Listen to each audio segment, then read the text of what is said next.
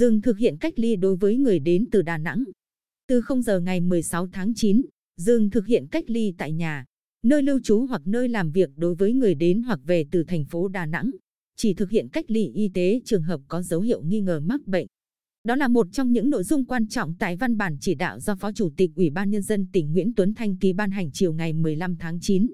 Cũng theo văn bản này, từ ngày mười sáu tháng chín, dừng hoạt động bốn chốt kiểm tra y tế tại đèo Bình Đê, ga Bồng Sơn, bến xe khách trung tâm Quy Nhơn, ga Diêu Trì. Tiếp tục duy trì hai chốt kiểm tra y tế tại cảng Quy Nhơn và sân bay Phù Cát. Đồng thời cho phép thực hiện hoạt động dạy thêm học thêm, giao Sở Giáo dục và Đào tạo hướng dẫn thực hiện hoạt động theo quy định, đảm bảo công tác phòng chống dịch covid mười chín.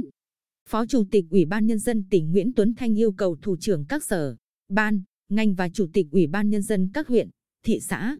thành phố tiếp tục chỉ đạo thực hiện quán triệt mục tiêu kép vừa sẵn sàng phòng chống dịch covid mười chín vừa đẩy mạnh phát triển kinh tế xã hội,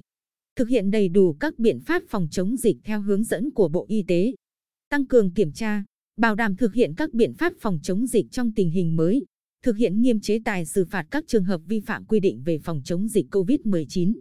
chủ động kịch bản ứng phó các tình huống xảy ra của dịch, đặc biệt tại các cơ sở khám chữa bệnh, cơ quan, cơ sở sản xuất, nhà máy, xí nghiệp.